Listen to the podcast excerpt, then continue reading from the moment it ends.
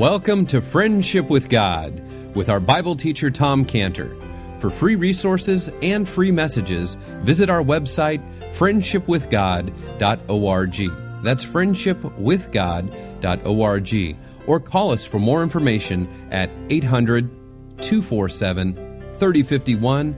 800 247 3051. Now, here is our Bible teacher, Tom Cantor. Let's pray. Father, thank you so much for your word. Help us now as we study. Look into your word. Oh God, we pray by the work of your Spirit. Teach us, mold us. In Jesus' name, amen. Uh, let's see here. Genesis chapter 27, verse 18. Genesis 27, 18. And he came unto his father and said, My father. And he said, Here am I. Who art thou, my son? And Jacob said unto his father, I am Esau, thy firstborn. I have done according as thou badest me. Arise, I pray thee, sit and eat of my venison, that thy soul may bless me. Isaac said unto his son, How is it that thou hast found it so quickly, my son? He said, Because the Lord thy God brought it to me. Isaac said unto Jacob, Come near, I pray thee, that I may feel thee, my son, whether thou be my very son Esau or not. Jacob went near unto Isaac his father, and he felt him and said, The voice is Jacob's voice, but the hands are the hands of Esau. And he discerned him not, because his hands were hairy as his brother Esau's hands. So he blessed him. And he said, Art thou my very son Esau? And he said, I am. He said, Bring it near to me, and I may eat of my son's venison, that my soul may bless thee. And he brought it near to him, and he did eat, and he brought wine. He, ate, he drank, and his father Isaac said unto him, Come near now and, and, kiss me, my son. He came near, kissed him, smelt the smell of his raiment, blessed him, said, See, the smell of my son is as the smell of a field which the Lord has blessed. Therefore, God give thee of the dew of heaven and the fatness of the earth and plenty of corn and wine. Let people serve thee, nations bow down to thee, be Lord over thy brethren. Let thy mother's sons bow down to thee. Cursed be everyone that curseth thee. Blessed be he that blesseth thee. All right, now here we are. We've been in the middle of this great deception of Jacob, who is there. As you remember, he's impersonating Esau to get his father Isaac to bless him with a soul. This is a tense scene. This is a tense chapter because all throughout this, it's not going that well for Jacob. Let me tell you, Isaac is suspicious from the get go, and his, he epitomizes his suspicion in verse 22, which is like a proverb when Isaac says, he says, you know, the voice is Jacob's voice, but the hands are the hands of Esau. You know, and with those words, it, Isaac made it very clear he wasn't convinced at all that this was really Esau in front of him. I mean, think how terrorizing this was for Jacob. I mean, he's just said, you know, in, in verse 19, he just said, I'm Esau, thy firstborn. And he's standing there with a bold faced lie when he says, I am Esau, thy firstborn. And then in verse 21, Isaac's calling him to, well, come over here, come close so I can feel you. And Jacob's thinking, oh man, because it's much easier to pull off the slide from a distance, you know. Uh, but I don't like this part because Isaac wants assurance. He wants assurance that this is really Esau. And, and, he, and he feels that, well, you know, if Jacob is really there, he's lying. I mean, he's going to fall apart when he has to get close to me and I feel him. But verse 22, Jacob pulls it off. He goes near Isaac. Isaac feels him. And, and then he makes this statement in verse 22. He says, you know, it's like uh, Isaac saying, I don't get it. The voice is Jacob's voice, but the hands are the hands of Esau. And that's the, that's the essence of the deception there. And it's the essence also of the suspicion there. And this is a, there's a mismatch is what Isaac is saying here. This mismatch, things aren't going together. It reminds us of Judas Iscariot. Judas Iscariot was a deceiver.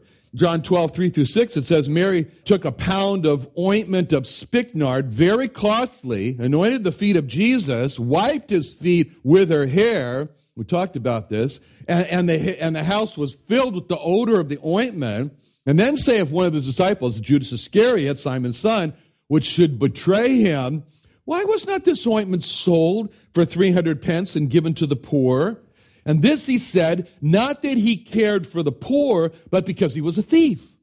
And, and, and, he had the bag and bear what was, was put therein. So in that case, the voice was the voice of a person who seemed to care for the poor, but the hands were the hands of a thief.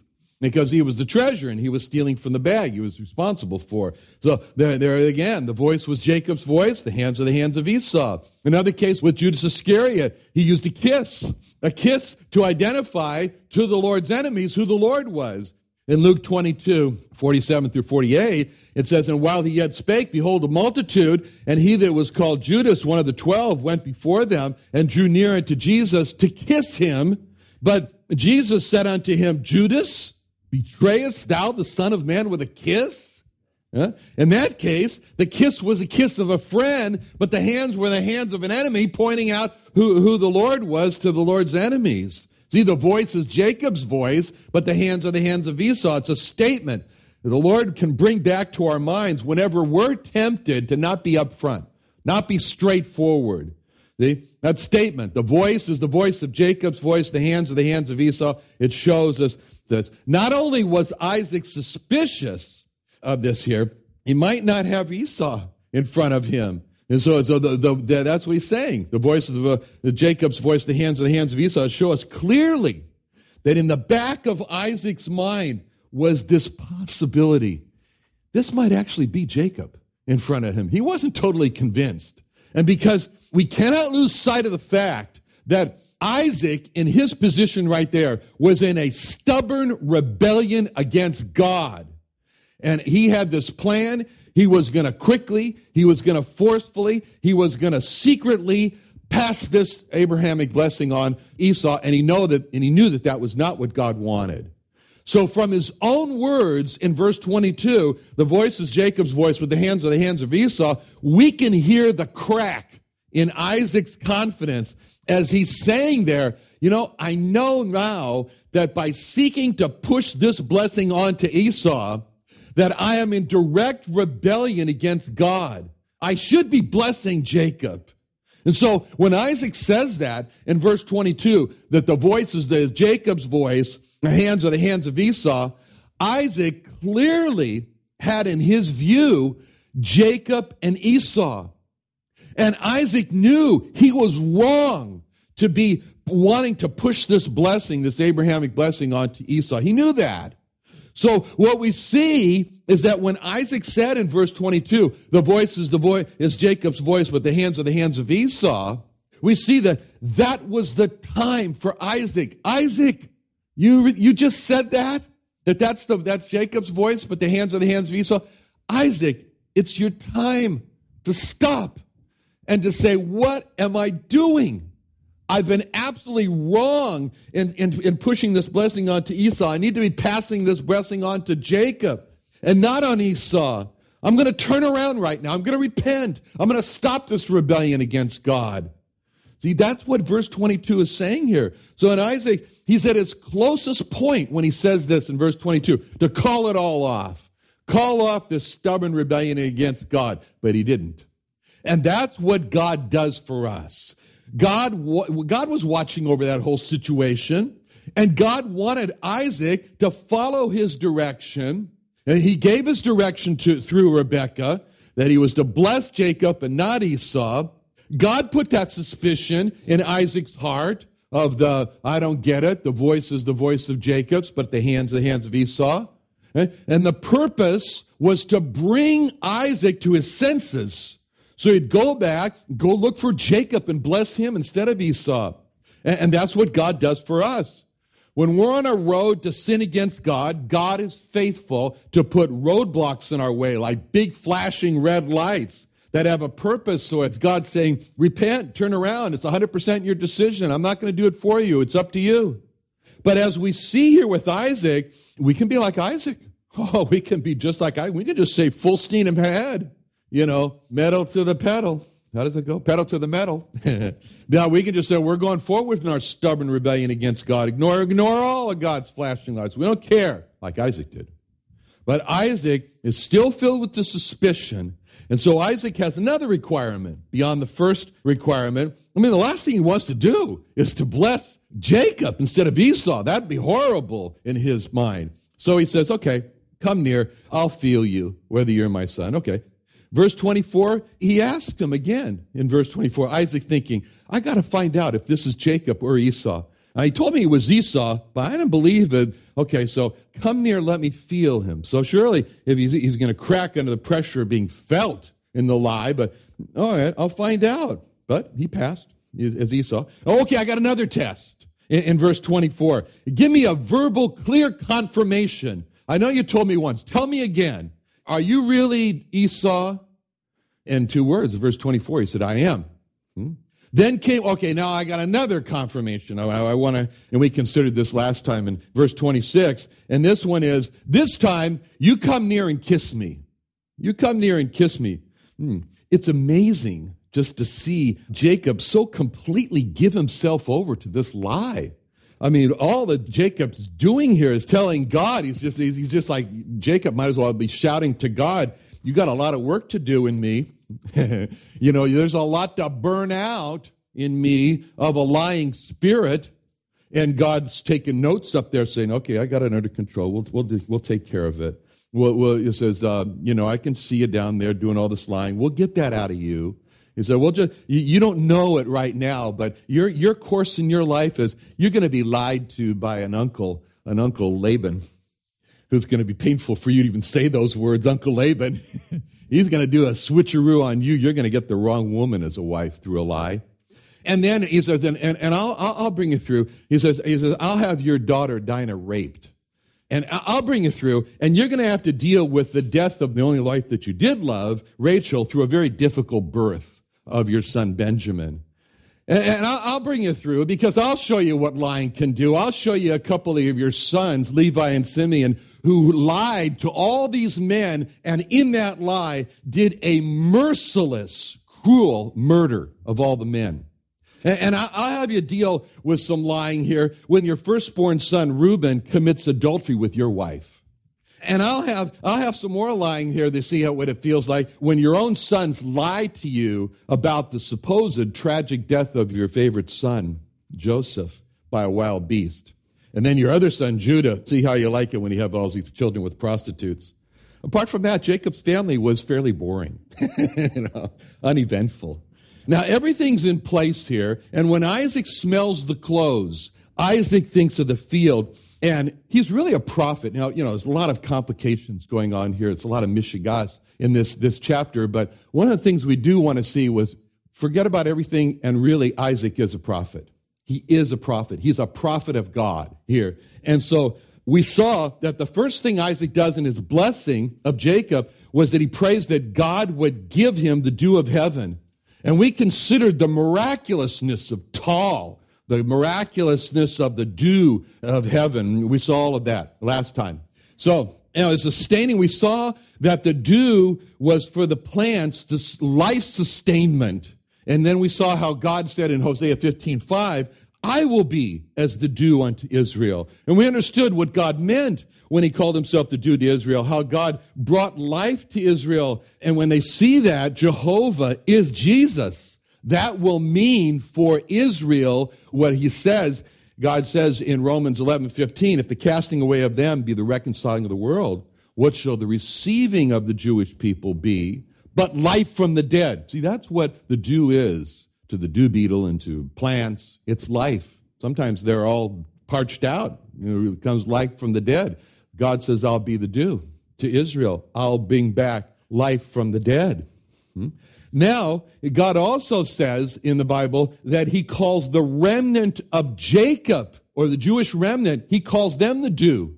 Micah 5 7, he says, The remnant of Jacob shall be in the midst of many people as a dew from the Lord, as the showers upon the grass that tarrieth not for man, nor waiteth for the sons of men. See, God says the remnant of Jacob will be in the midst of many people as a dew. What's he talking about? He's talking about that. That means that God's going to use, we think, for example, the 144,000, he's going to use the Jewish remnant to bring the gospel of life to many Gentile people. And we saw in verse 28 how dew is a gift from God. But dew's not the only gift from God, because what's the next gift from God that Isaac prays for God to give in verse 28? Tim, what is it? After the dew of heaven. That's it. That's it. The fatness of the earth. The fatness of the earth. Okay. So here we see the connection between the dew of heaven and the fatness of the earth. They're both gifts from God. God gives you the dew of heaven and the fatness of the earth. They're connected to each other. And Moses described the land of Israel that God was going to give to Israel with very special terms. In Deuteronomy 11, 11 through 12, it says, But the land whither you go to possess it is a land of hills and valleys, and drinketh the water of the rain of heaven. Now here's what he says A land which the Lord thy God careth for. He calls the land of Israel a land which the Lord thy God careth for. The eyes of the Lord thy God are always upon it, from the beginning of the year even unto the end of the year. See, for how long? From the beginning of the year to the end of the year, the eyes of the Lord are on this land. And he calls this land a land that just drinks the water, the rain of heaven. It, he says it's a special land because he has a particular care for it, and the eyes of the Lord are always on it. So that's how the land of Israel is described. And, and King David, when he describes the earth and what happens to the earth, he describes it as in verbs. And I'm going to read this to you and think about causation in Psalm 104, 13 through 14. He watereth the hills from his chambers. The earth is satisfied with the fruit of thy works. He causeth the grass to grow for the cattle and herb for the service of men, that he might bring forth food out of the earth. There's a lot of verbs in there. And, and they talk about causation. God waters the earth from his chambers. It's God who's watering the earth. The earth contains the fruit of God's works. So, in other words, you, you get a picture here like the earth is looking over itself and it says, Oh, I'm so satisfied. I'm satisfied with the works of God. And grass doesn't just grow for the cattle, it says God causes the grass to grow for the cattle. And food just doesn't come out of the earth, it says God brings forth food from the earth. And in another place, when David was describing what God is doing for the earth, here in, in Psalm 65, 9 through 13, David says it this way, and again, follow the verbs. Thou visitest the earth and waterest it. Thou greatly enrichest it with the river of God, which is full of water. Thou preparest them corn when thou hast provided for it. Thou waterest the ridges thereof. Thou settlest the furrows thereof. Thou makest it soft with showers. Just had that last night. It was nice, wasn't it? Thou blessest the springing thereof. Thou crownest the year with thy goodness, and thy paths drop fatness. They drop upon the pastures of the wilderness. The little ones rejoice on every side. The pastures are clothed with flocks. The valleys also are covered over with corn. They shout for joy. They also sing.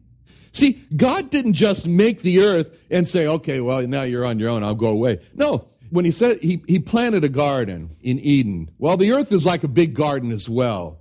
And God continually visits the earth.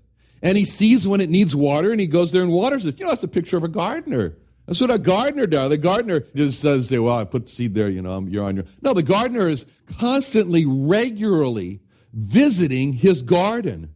And you know, I remember when Takendo Ari built our Japanese garden, and, and the biggest joke was he said, it's low maintenance. it's not low maintenance. Not the way he wanted it kept.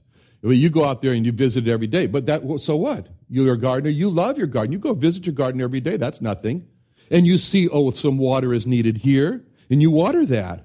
And you go regularly visit the garden. See, that's what God says about the earth. He, he visiteth the earth like a garden. Water does, doesn't come to the earth. God makes the earth rich with the river, which is called the river of God, which he says is full of water. And corn doesn't just grow. Corn is described as prepared and provided by God. Years are not just, well, that was a good year of harvest. No, years are described as crowned with the goodness of God. And pastors are not just described, well, they got flocks on them. No, pastors are described as naked without the flocks, and God says, I clothe them with the flocks. I'll put clothes on that pasture out there, the flocks. And valleys aren't described as having corn on them, they're described as God covering them with corn. And, and the Hebrew word ataf is used there when it says he covers with corn. It means overwhelmed.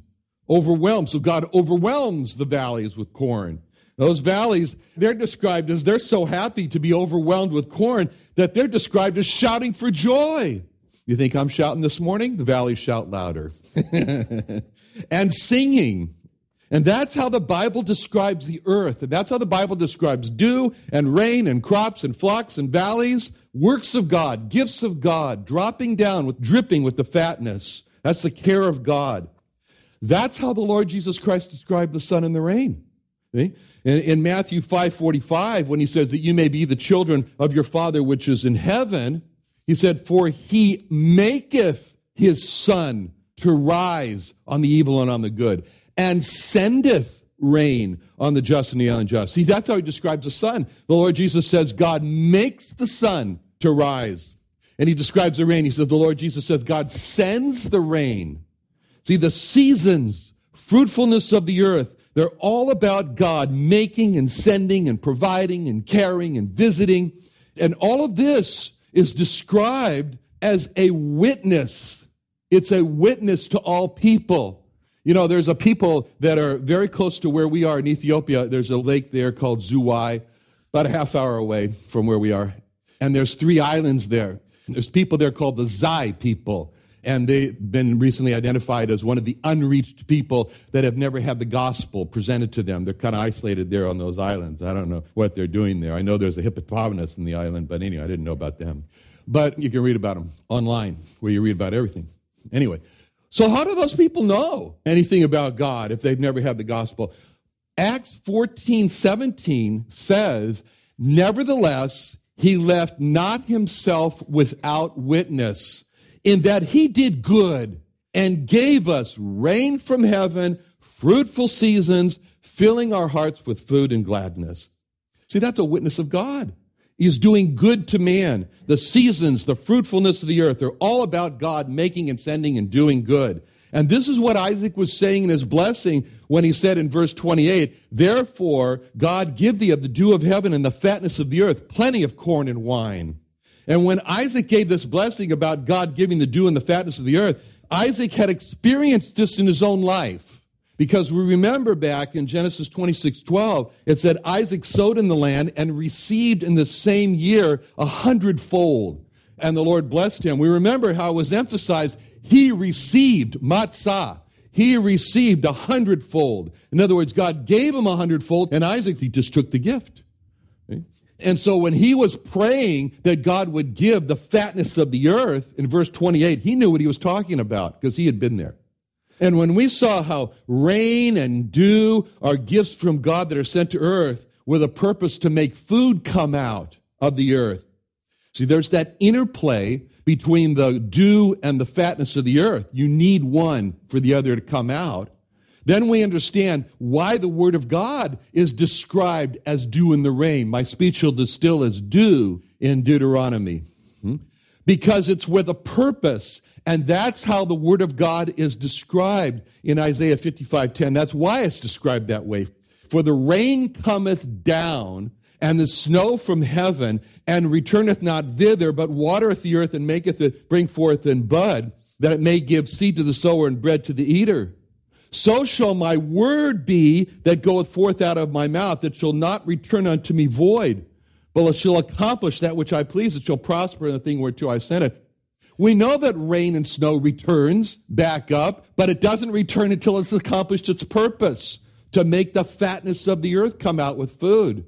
God says, My word will return, but it won't return without accomplishing my purpose. I've sent it. That's why the Word of God is pictured as rain, both being sent by God for a purpose. And just as the rain doesn't return without accomplishing its purpose, the Word of God doesn't either. That's why it's important for us. Remember the importance of declaring the Word of God. Because when we do, God is sending His Word for a purpose, and He tells us, I guarantee you that my Word will be successful in accomplishing my purpose. But just as there is a connection between the dew of heaven and the fatness of the earth, in that the dew causes the earth to bring forth its fatness in the form of corn and wine, There's a connection between the Word of God and the Spirit of God.